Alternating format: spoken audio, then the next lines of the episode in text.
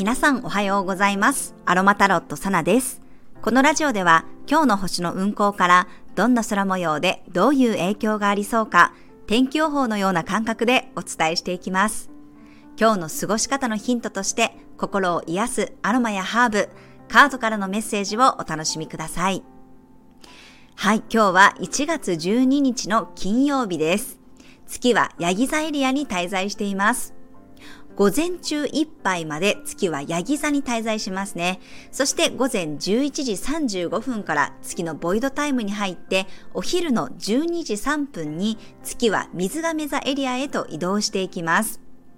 昨日の夜にヤギ座の新月を迎えて、今日はね、月と冥王星が重なる宇宙の時刻合わせのタイミングです。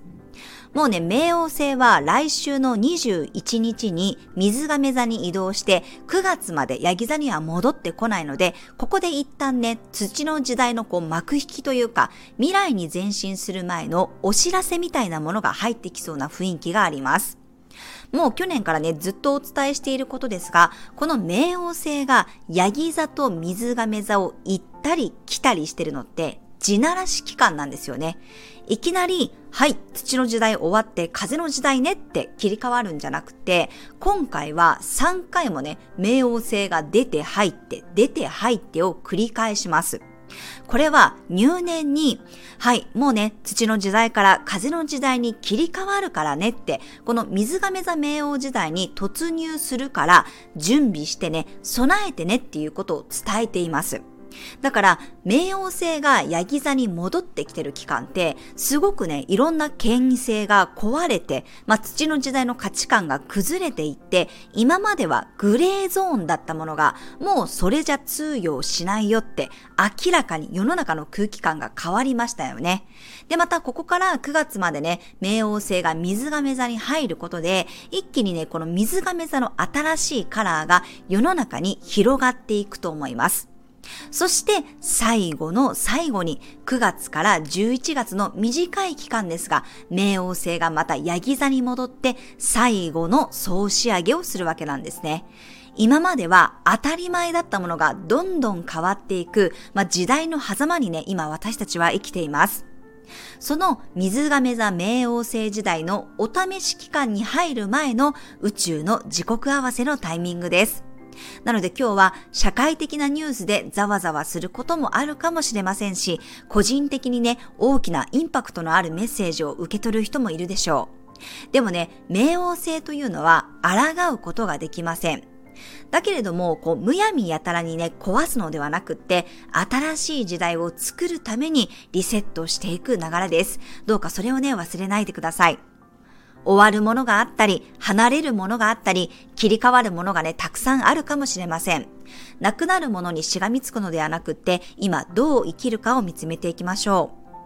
まあ、でも今日はね、午前中のうちは魚座の海洋星とは調和の角度を作っていますので、そこにはね、夢や希望の兆しがあるんですね。自分の理想像があったり、こうなりたいというビジョンがあるからこそ、覚悟を決めることができそうです。そして午後から月が水亀座に入ると、え今度はすぐにね、大牛座の木星と90度の葛藤の角度を作ります。月が水亀座に入ることで意識が未来に向かいますが、大牛座の木星と葛藤していることで、現実的には足りない部分があったりね、まだこう土の時代の価値観と未来を向く気持ちとで葛藤する感じが見られます。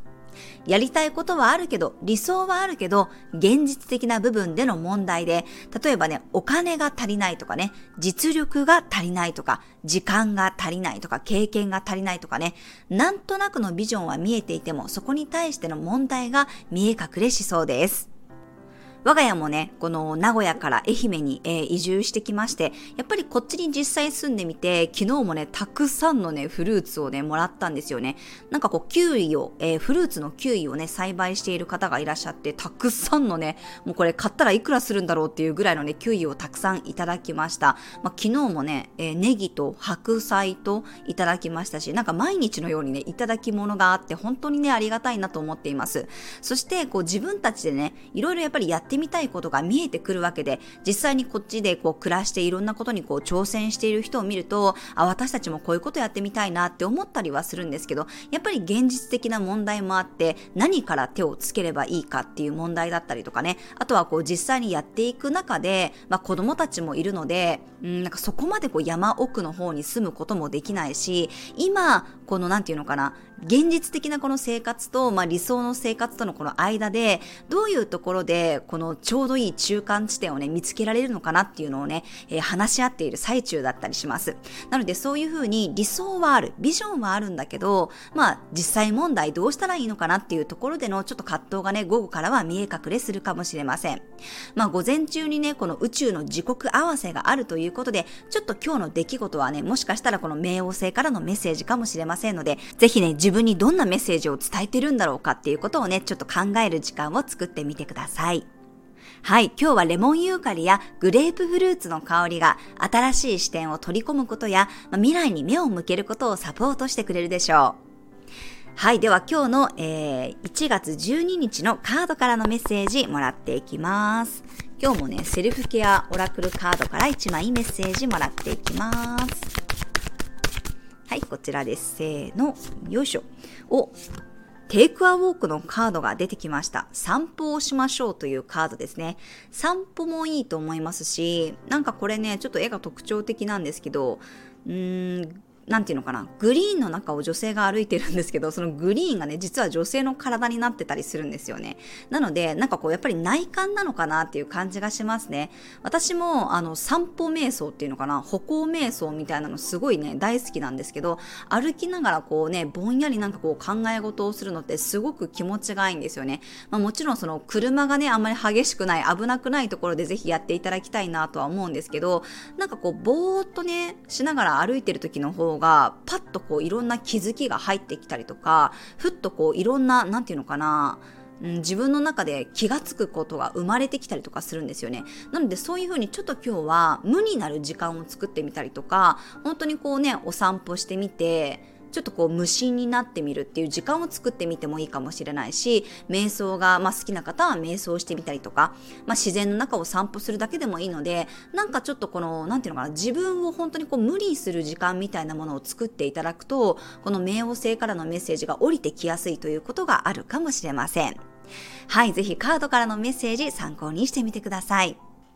そして私も昨日ですね、1月のね、セッションの予約枠をオープンしまして、早速ご予約くださった皆様ありがとうございました。そしてですね、あの、魂のしるべも今回はね、前回より量を増やしてね、販売させていただいたのですが、あの、クレジットカードのね、情報を入力している間に完売になってしまったというね、お声をいただきました。本当にね、あの、ご検討くださった方がいらっしゃいましたら、あの、買えなかったという方がいらっしゃいましたら申し訳ありません。1月ね、ちょっとあの、コラボ企画のリーディングもあるので、これ以上ね、増やせるかどうか、ちょっとね、まだ未定なんですけれども、もしね、また増やせそうであれば、えー、公式 LINE の方で、えー、メッセージを配信させていただこうと思いますので、またね、ぜひその機会にチャレンジしていただけたらと思います。はい、あの、 Zoom でのセッションは今週のね、日曜日まで、えー、予約カレンダーがオープンになっていますので、ぜひね、ご検討ください。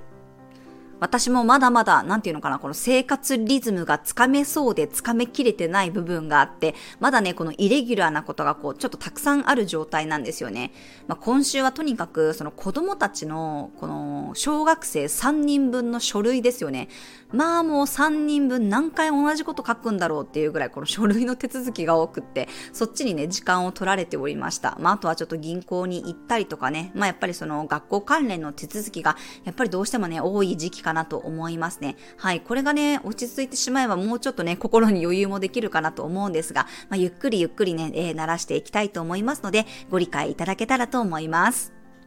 はい、では最後に12星座別の運勢をお伝えしていきます。お羊座さん、前半に全力を出して午後からは肩の力を抜いて取り組めるような日、メリハリを大事にしていきましょう。お牛座さん、だんだんとエンジンがかかってくる日、最初はふんわりしたような感覚でも時間が経つにつれて目的が明確になっていきそうです。双子座さん、急に開放感が出てくる日、新しい場所に飛び出したくなったり、自由度が増していくかもしれません。カニ座さん、集中して取り組むような日、誰かとペアを組むのもおすすめです。一人でやるよりもはかどるでしょう。獅子座さん、だんだん外に意識が向かうようになる日。前半でやるべきことを片付けたら、午後からは楽しいおしゃべりタイムが待っていそうです。乙女座さん、自分の中のワクワクや創造性を現実化できそうな日。実際に手を動かしたり調べたりして具現化できることがありそうです。天秤座さん、自己アピールがうまくいく日。特に午後からは華やかな場所が基地です。義務感よりも楽しさを優先して動いていきましょう。サソリ座さん、自分の持ち場で落ち着くような日。いつもの場所や顔ぶれの方が今日は安心して自分の実力を発揮できそうです。伊手座さん、だんだんスピード感が出てくる日。いろんな情報や連絡が入るようになるかもしれません。突然の予定変更にも柔軟に対応できそうです。ヤギ座さん、月がヤギ座を抜ける午後からは落ち着きが戻ってくるような日。自分の理想に向かって現実的な行動に移すことができそうです。水亀座さん、月が水亀座に入り、スポットライトが当たります。自分の個性を思いっきり表現できたり、お披露目できるものが出てくるかもしれません。魚座さん、集めたものを一つにまとめるような日。片付ける前に一旦全部の中身を出してみるとスッキリするかもしれません。自分の心の声に気がつけることがありそうです。はい、以上が12星座別のメッセージとなります。それでは皆さん素敵な一日をお過ごしください。お出かけの方は気をつけていってらっしゃい。